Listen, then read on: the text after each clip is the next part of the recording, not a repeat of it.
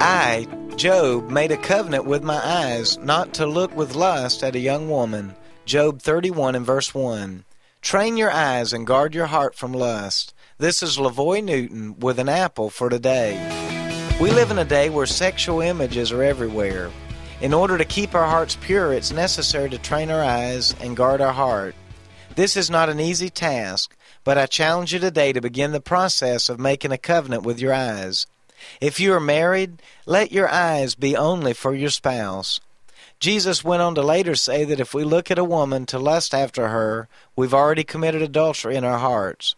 Protect your eyes from images that will entertain your mind and eventually get into your heart and later cause pain and suffering. An Apple for Today is a daily word of encouragement by pastor and author LaVoy Newton. More resources and encouragement are available at anapplefortoday.com.